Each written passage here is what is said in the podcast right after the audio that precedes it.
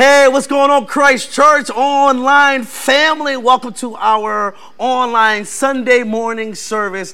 We pray that this message, we pray that this service is a blessing for you and whoever's watching with you, your family, your friends. Uh, hey, don't forget to like, share, and subscribe. If you're on YouTube, make sure you subscri- uh, subscribe because when you like or you share, you subscribe, it allows us to reach more people through the algorithm. So we're excited to serve you guys this morning. I'm excited to be with you guys. Today we're going to be in a new sermon series that we're going to be in for the next four is there something wrong?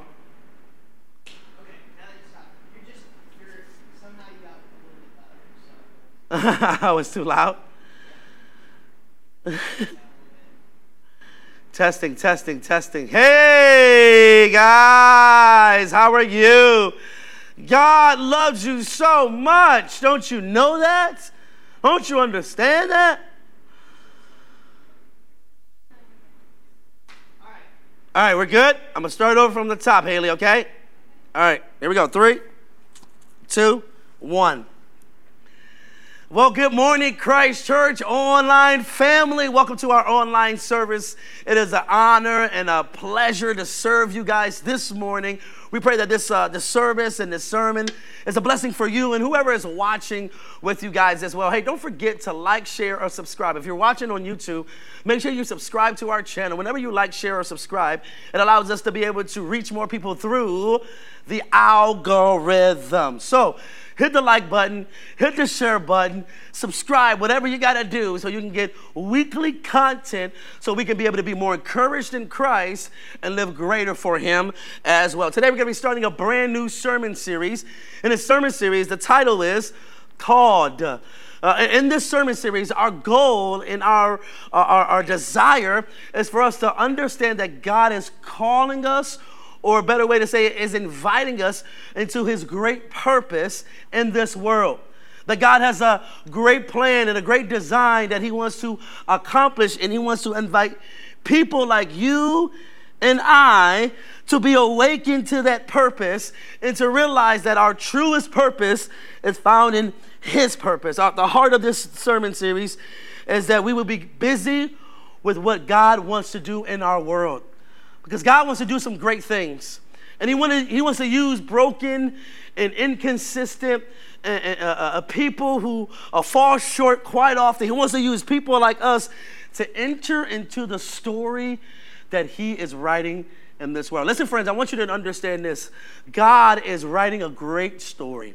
And he's inviting you and I to be a part of that story. We are not the, the heroes of the story, but rather we are the participants and the bystanders who are watching God do the great work. And the story that God is writing is a story of redemption, a story where uh, it's bigger than us.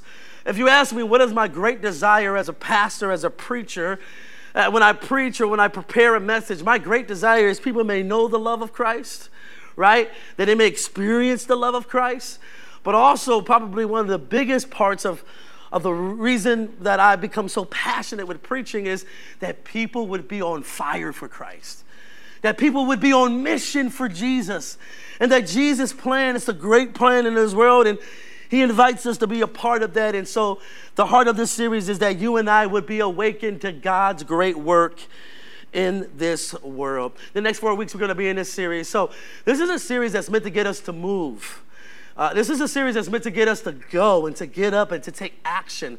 If you notice in the last series that we were in, if you were with us, we talked about the spiritual disciplines, how God works in us. Now, this series is going to be talking about how God works through us, right? God does both things. He works in us, but also He works through us, right? And the work that He does in us is meant to flow through us to other people as well. And today, what I want to do is I want us to turn to Matthew chapter 5, verses 13 to 16. If you have your Bibles, go ahead and pull them on out. If you don't have your Bible, don't worry, it'll be on the screen for you guys. But this is the Sermon on the Mount. This is Jesus uh, uh, speaking to the people at the time. And Matthew records this, Luke records it as well, but Luke has more of a condensed version of it. But Matthew records Jesus talking to people about the way of the kingdom of God. If you know what the kingdom of God is, the kingdom of God is not just a, a physical place, it's a spiritual place. It's, it's the, the, the place where God reigns. And guess what? God reigns everywhere. And he's speaking to people about, about the way of the kingdom, not how to get in, not on how to be, behave. God's not worried about your behavior, right? God's, does, God, God's not worried about um, uh, whether you get it right, uh, but He's worried about whether you know what He's calling you to do. And in Matthew chapter 5, in verse 13 and 16, we're going to talk about how Jesus kind of uh, continues to add on to the Sermon on the Mount, which is the kingdom of God. Let's go ahead and read verse 13. It says this You are the salt of the earth. But if the salt loses its taste, how shall it be restored to saltiness? It's no longer good for anything except thrown out, trampled under people's feet. In verse 14, he says this You are the light of the world. A city set on a hill cannot be hidden, nor do people light up a lamp and put it under a basket, but instead they put it on a stand to give light to all in the house. In the same way, let your light shine before others, so that they may see your good works or your good deeds and give glory to your Father who is in heaven. I love this passage. When I first came to Christ a long, long time ago, this was, my, this was one of the very first passages I ever memorized. I don't know why, but it was one of those passages where God directed me to this this part in the scriptures, and, and I love this verse. I love what this verse means, and I love what this verse is trying to, uh, trying to get us to do. And Jesus uses two metaphors salt and light. We're going to talk about that in just a little bit. And he wants us to understand the meaning of what he's commanding us to do and what he's calling us to do as well. The most basic sense, if I can give you a, an underlining theme of what Jesus wants to get across to each and every one of us, he says this He says, Christians are the most essential force for good. Let me say that one more time. He says that followers of Jesus, followers of me, you are the most essential force of good. To put it simply, John Stott says this You are Jesus Christ in the world. Let's say that a little bit slower so that you can hear me. To put it simply, you are Jesus in the world. Listen, people may not ever read their Bible, but they are reading Christians. Right? Right? The most Jesus people will ever get won't be so much what happens on Sunday mornings. Won't be so much when we sing these awesome songs and we hear people like Haley and Noah and, and, and, Logan and do their great things. And no, to put it simply, Jesus says the most influential force of good is when you and I emulate and reflect Jesus in this world. Because people may not ever get Jesus in the church, but they could get, get Jesus through you that make sense? Jesus is trying to get us to understand through these metaphors that you and I are his true representatives in this world. And don't we live in a world that has a bad taste of God in their mouth? Right? Don't we live in a world where everybody knows what Christianity is against? Everybody knows what Christianity hates, right? And, and, they're turned off to Christianity and they see Christianity as something that, that they don't feel is important in their lives. And Jesus says, friends, if you want to change the narrative, you must change this the way you approach life. And the way you approach life isn't to make much of yourself, but to make much of Jesus. Isn't to, to make much of your opinions and what you want and what you think is right. He says to make much of me because the world needs Jesus, not more of you. The world needs a, a reality of the true Jesus, the real Jesus. Not a Jesus that we create in our minds. Because we all have a version of Jesus that doesn't exist. When I first became a Christian, I, I, used, to, I used to think that Jesus was going to answer all my prayers. Oh my gosh, I used to think Jesus was going to answer all my prayers. And then one day, the very thing that I prayed about didn't happen. I'm a little confused. I'm like, wait a minute, I, I thought that I thought that Jesus would do everything that I, I tell him to do, you know? I thought Jesus was here to serve me. and I learned very quickly that's not the true Jesus that's communicated in the scriptures. So, friends, Jesus calls you and I to be people who are game changers. A lot of us feel the tension to want to change the world. If you want to change the world, changing the world is not when we get another politician in office, get the right politician in office. Changing the world isn't when we get our policies the way that we want them. Changing the world isn't in anyone or anything else, but rather it's in the people who love Jesus, who know Jesus, who want to influence, who want to be influential in this world for Jesus. Jesus says, you and I we're the ones who make the world better. We're the ones who make the world better. But don't we live in an age of Christian hypocrisy? Don't we live in an age where Christians would say one thing but do another thing? And, and you got a lot of people that walk away from Christianity because of the way Christians have acted or the way Christians have, or what they've done in their life or whatever it may be. Listen, Jesus isn't calling us to be perfect, but Jesus is calling us in our imperfections to make Him known. To make Him known. That at the end of the day, even in our failures, even in our successes, it's all for Jesus Christ. Listen to what Jesus wants us to realize before we go over these analogies. The true call from Jesus, the call of being a salt and light. Now, listen to this, it's very important. The true call of being a salt and light means you and I are being countercultural. Now, what do I mean by that? What do I mean by that? Notice that in the metaphors, the metaphors are, are both used in a sense where if you hide them or if you lose the saltiness, notice they don't become effective and they're worth nothing. They're not helpful. They're not, they're not fully living out what they've been really given and what they've really been called to do. Jesus says if you want to be truly effective, you must be distinctive. Now, this is the part of Chris. This is the part where it gets a little bit tricky for some people. How do we how do we how do we reach people for Jesus without contaminating our truth in Jesus? Does that make sense? Meaning, how, how do we go out to the spheres and go out to the world and go out to different camps and different languages and different tribes and not get mixed up? Right? Jesus is saying, you and I, we must stand out. We can't be afraid to be different. We, we can't be afraid to, to say, hey, listen, I don't judge you. I still love you, but that's not something that I, I necessarily do. But aren't we afraid to be different? So therefore, we, we, we align ourselves with what everybody else is doing. When I worked at this job years and years ago at this warehouse, um, I was talking to one of the guys that worked in the warehouse with me, and we were talking and we were going over a couple things. And he asked me about something. I said, Yeah, I, well, actually, I got to go to church on Sunday. I never forget, I actually said that to him. And he said back to me, he's like, I never knew you were a Christian. Now, that's the problem. That's the problem, right? I didn't look, a, I looked a lot like what everybody else was doing. I looked a lot like culture, but I didn't look enough like Jesus, right? And I remember when I heard it, I was like, oh my gosh, like, I wonder who else doesn't actually know that I'm a Christian, right? I wonder who else doesn't actually know that that I follow Jesus. Now, now here's what Jesus is calling us to do. Jesus is not calling us to live a holier than thou moment. He's not calling us to act like we got it all together. As a matter of fact, Christianity is the very opposite. We don't have it all together. Read the Beatitudes. Jesus says, Blessed are those who are poor in spirit. Blessed are those who mourn. Blessed are those who, who, who have the, the deep acknowledgement of their deepest struggles. Listen, Christianity is not meant for you and I to go outside the walls and be like, hey, just to let you know, you know, you need to be like me. No, friends.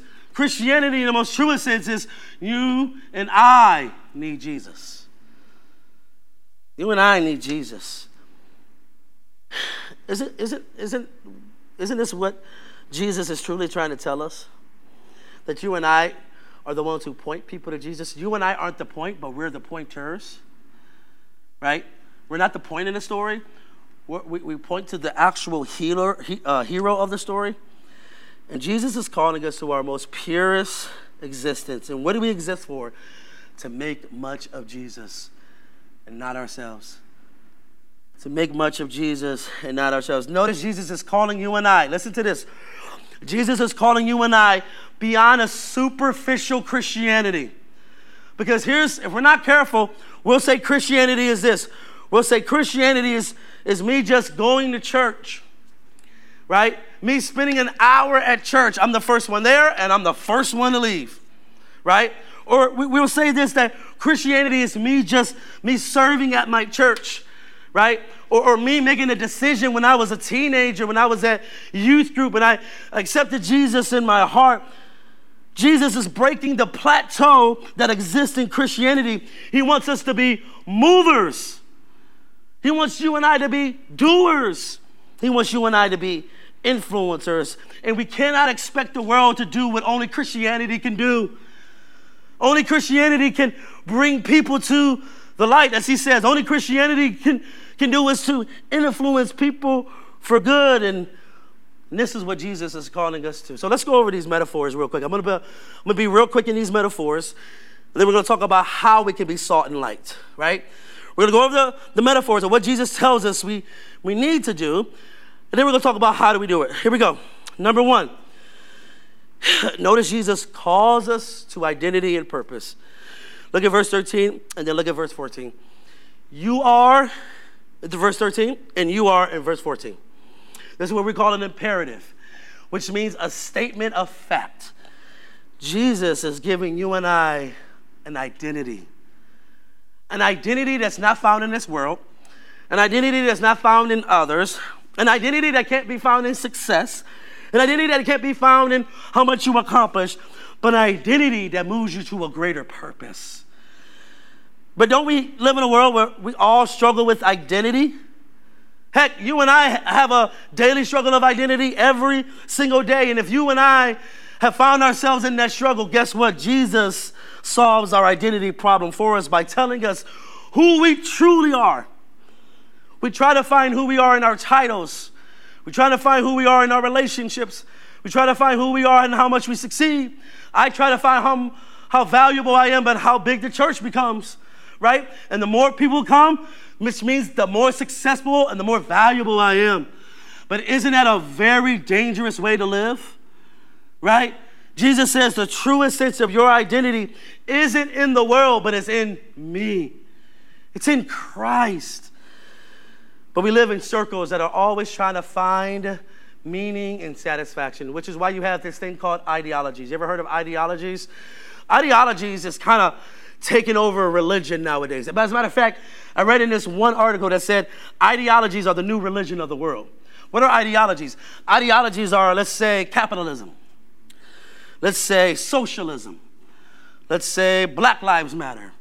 Let's say Blue Lives Matter let's say conservatism, let's say uh, uh, liberals, whatever it may be. And we notice that where people go to these and attach to these different tribes, because within these tribes, they think that a sense of identity and value is going to be found.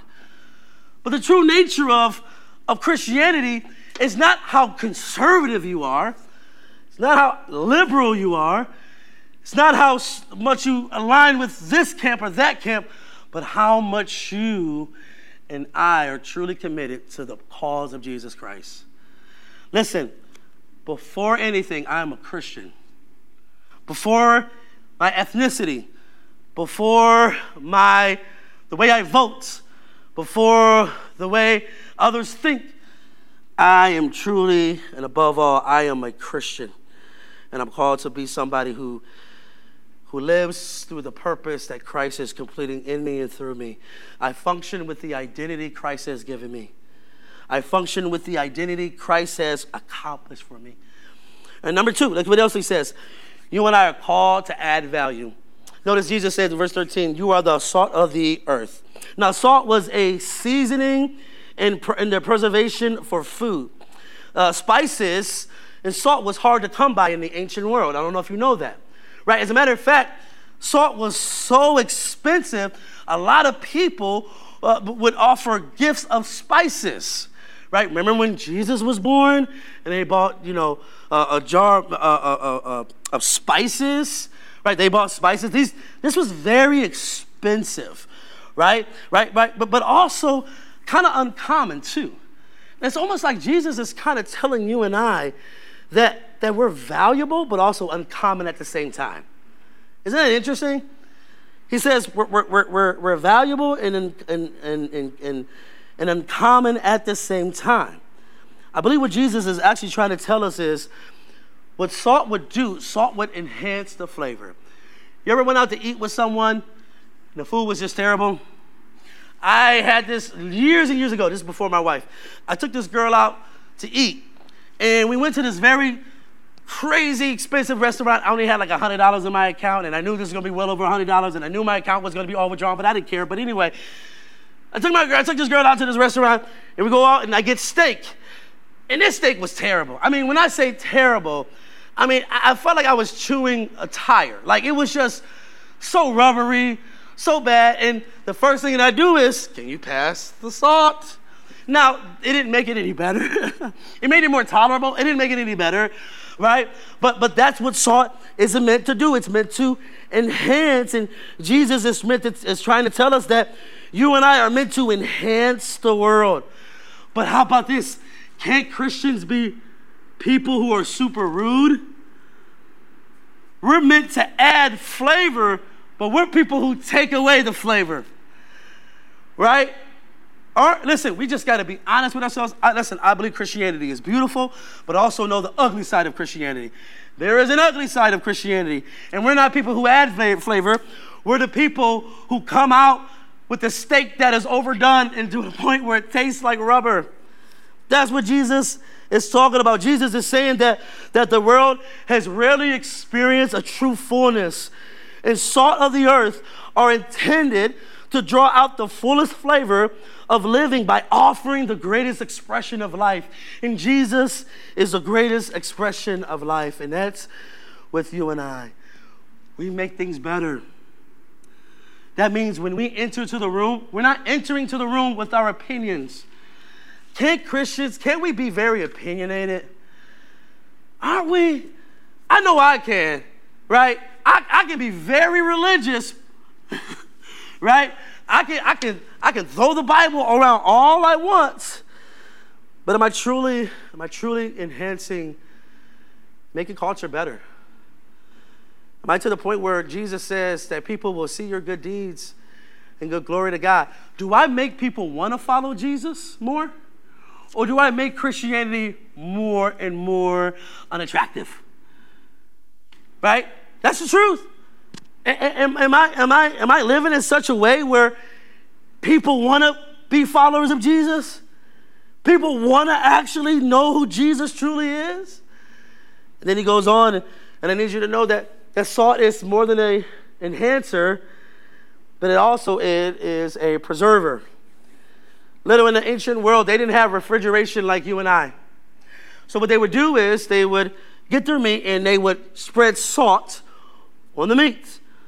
And this spreading of the salt was to prevent decay and spoil. Christians, you and I, are meant to do the same thing. But listen to what Jesus says before we jump on to the next point.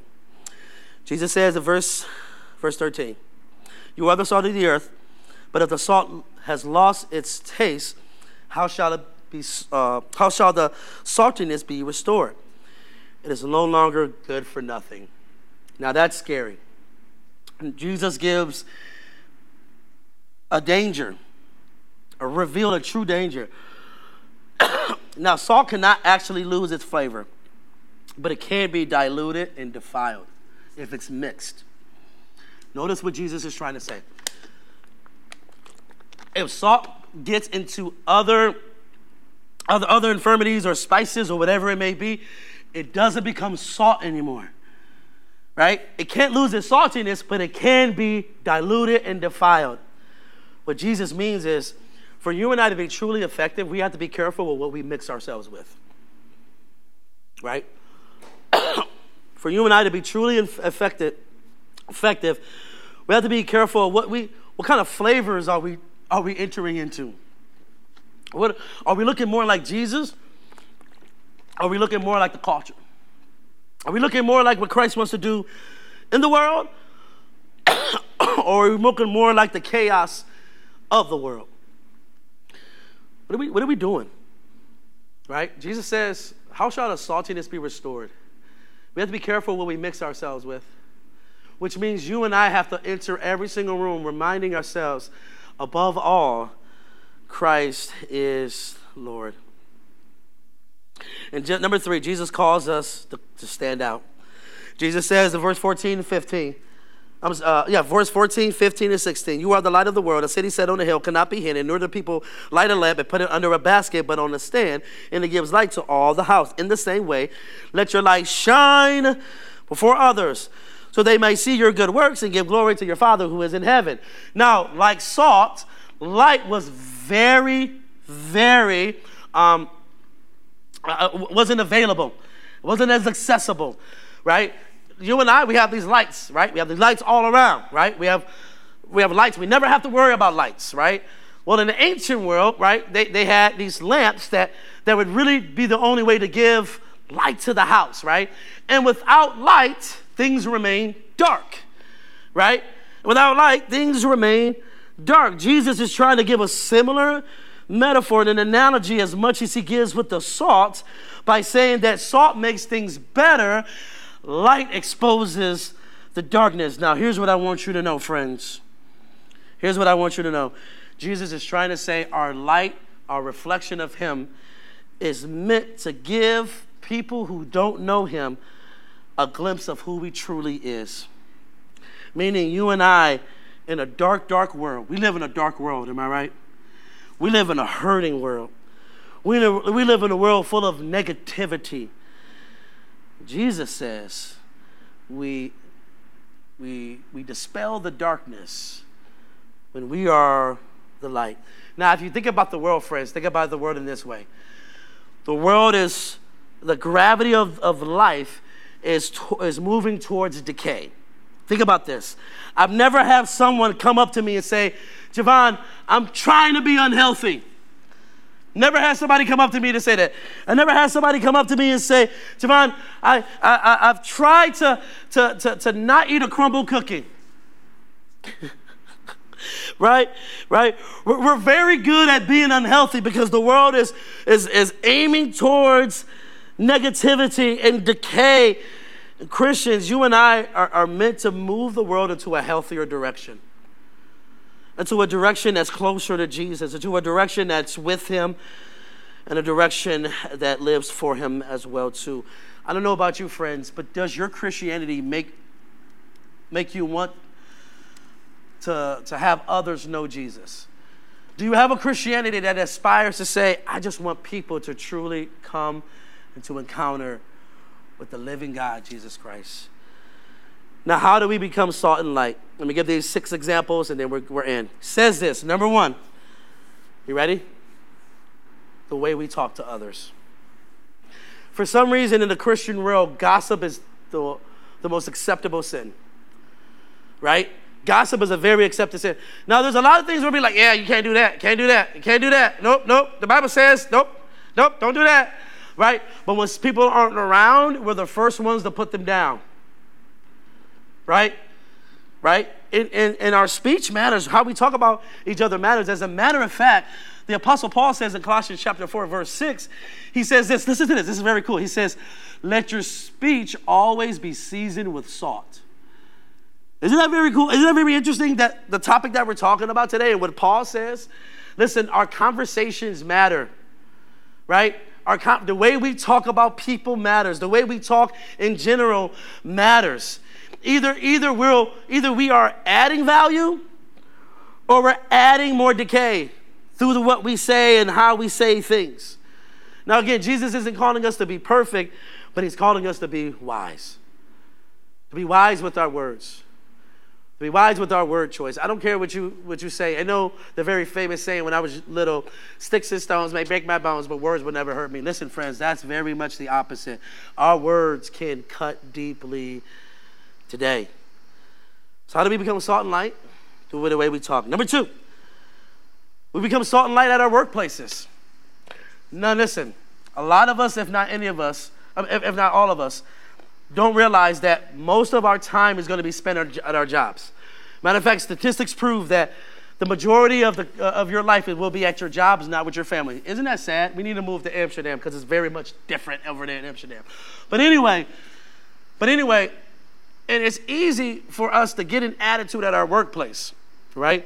It's easy for us to, to get very frustrated with our bosses because our bosses are idiots, we like to say, right? I, I, would do it this way, but they want to do it that way. And that's the reason why production is down. That's the reason why we're losing money. That's the reason why we're doing this. The reason why we're doing that. And next year, you know, uh, uh, we're, we're, we're in the crowd. We're not standing out, right? We're, we're, we're with them. We're not standing out. And here's what I want you to understand is if, if you're someone who is in a workplace, in a workplace that's very, that's very uh, burdensome, in a workplace where it's easy for it to, uh, to make you angry often, I want you to realize you're, you don't actually work there. You work for God there. Say that one more time. You don't actually work there, you work for God there. You are representatives of God.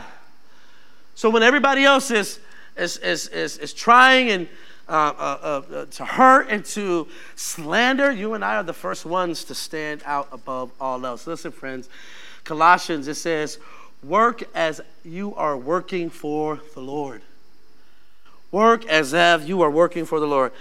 Number three, we can be the salt and light in our pain. Listen, the way we respond in the uncertainty and painful moments in our lives says a lot. Now, I'm not saying to ignore your emotions. I'm not saying that you should never be sad or grieve, but I am saying that the world sees Jesus even greater when you and I respond with hope. When you and I are people that, in the middle of a pandemic, we're not freaking out and forcing people to wear a mask and not wear a mask and uh, uh, uh, uh, get this and get that and whatever it may be. We're the first ones that say, but Jesus is good. Listen, friends, you want to know what salt and light is meant to do? It's meant to show that Jesus is good. And he's still good even when life is bad. Right? We, we show people that we're full of hope.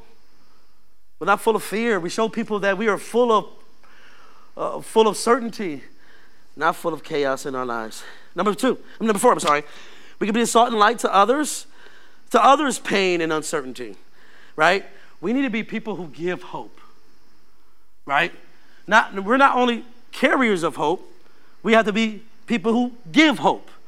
We have to be people to say that when you look at the world and all the evil and chaos that's going on in foreign countries, that's going on in our own cities, whatever it may be. Listen, friends, we need to uh, uh, point them to the author of hope. We need to give them the reality, the true perspective that Jesus Christ is good. Number five, we can light in our families. We can light in our families, right? Because it's not so much what you do out there, it's what you do in your home, right? Your ministry is your home, friends right? Your, your, your true calling of Christianity is within your home. Now, I want to speak to the parents because I'm a parent.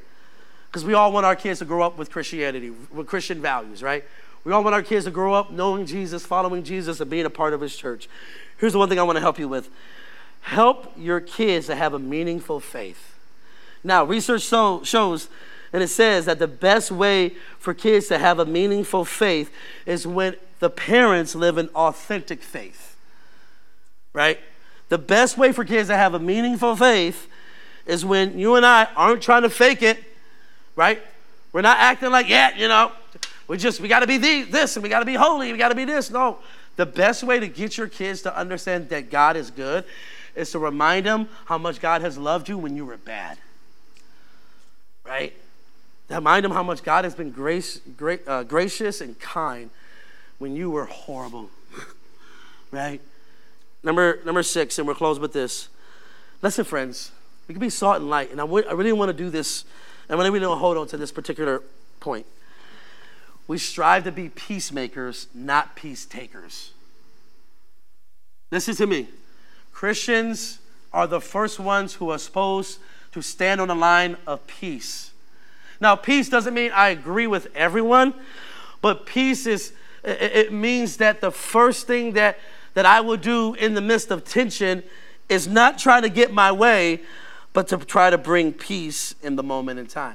The Apostle Paul says this uh, as much as it depends on you, live with peace. Are you someone who adds to the chaos? Or are you someone who knows how to bring peace in chaos? And Christians should be the first one to do this. Christians, we should be the first ones that remind people we follow the Prince of Peace. Christians, we should be the ones that remind people we have one who has peace that surpasses all understanding. We follow the one who is full of peace, who gives peace, who is peace. We need to be people who are not the not not when the point where now listen, we can't control everybody else's assumption. We can't. People just will not like Christians. That's okay. Right? But the one thing that they should say is they're people of peace. You know what? I, I don't agree with that Christianity thing, that Joe Jesus thing. I, it's all weird and da da da. But the one thing I can tell you, people over at Christ Church, Old Brooklyn, man, those some peaceful people, bro. Like, they're, they're not here to start a, uh, uh, start a riot. They're not here to, to, to try to shove their opinions down your throat, but rather they're here to show that Jesus is good. What if you and I lived a life where Jesus is good? What if you and I lived a life where Jesus is merciful? What if, I, what if you and I lived a life where Jesus is better? That's the call of the Christian life. My challenge for you today is not just to hear this sermon and say, oh man, that was a good sermon. No, my challenge to you today is say, how can I do this more? My challenge to you today is say, Holy Spirit, help me in this category. Help me to be more salt and light to the people around me. Let's pray. Dear Father, we love you. Dear Father, we thank you. We honor you. We glorify you. We, we pray that, Lord, that through this gracious reminder that we would be people who are the salt and the light, that we will be people who add value, who enhance um, um, uh, to greater things. We would be people that would be people that would be full of light in a dark, dark world. And Lord, I do pray, I do pray that people would see the conduct of true Christianity, not the false Christianity, but see, people would see the conduct of true Christianity and they would give glory to God in heaven. And Lord, I pray that we can be the people who do this. I pray that Old Brooklyn would be people full of peace. I pray that Old Brooklyn would be, be people full of hope and faith. I pray that you help us and that you lead us. It's in your son's precious name is who we pray. Amen, amen, amen. May the Lord be with you guys. God bless. We'll see you soon.